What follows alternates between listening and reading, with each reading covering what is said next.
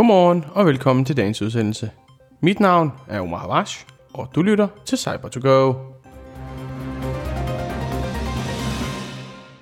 Toyota har fundet ud af, at en anden cloud-instans også er ramt af det datalæk, de for nyligt udtalte sig om. Zyxel Firewalls og VPN er ramt af en sårbarhed.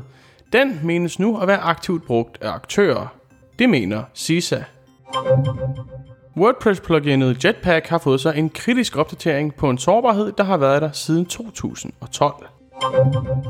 Det er dagens tre nyheder, og efter dem får du som altid en hurtig vejrudsigt. Toyota er kommet ud med nyt info omkring det datalæk, de for nyligt var ramt af. I første omgang, i en udsendelse her for nylig, talte vi om syv års info for flere millioner kunder, inklusive adresser, navne og telefonnumre.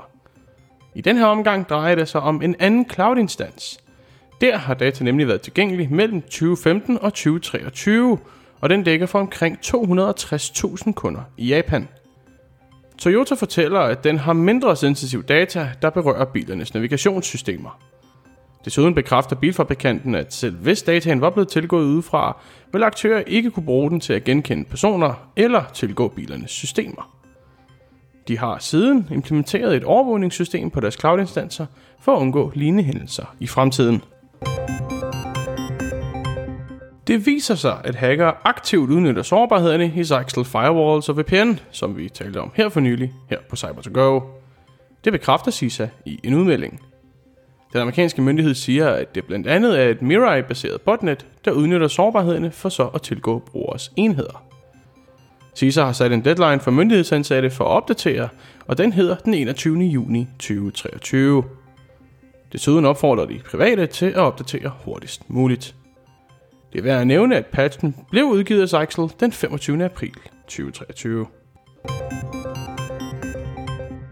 Virksomheden bag WordPress.com, nemlig Automat, har indført tvungne opdateringer af Jetpack-pluginet. Jetpack er et plugin, der lader website-ejere indhente statistikker, forbedre deres hjemmesiders performance og endda tage backups. Men der er en sårbarhed, der har ligget der siden 2012. Den lader brugere med skribent- eller author-rollen manipulere WordPress kernefiler. Sikkerhedspatchen, der hedder version 12.1.1, rulles automatisk ud til alle WordPress.com sider. Jetpack bruges af over 5 millioner websites, og website-ejere opfordres til at opdatere, på trods af at sårbarheden endnu ikke er set brugt af aktører. Og så en hurtig vejrudsigt. Og vejret i dag, det er som det har været det meste af ugen. Sol i de fleste egne, skyer i nogle egne, men ellers varmt og tørt. Temperaturen hen over dagen er noget gavmild, for de ligger mellem 18 og 21 grader.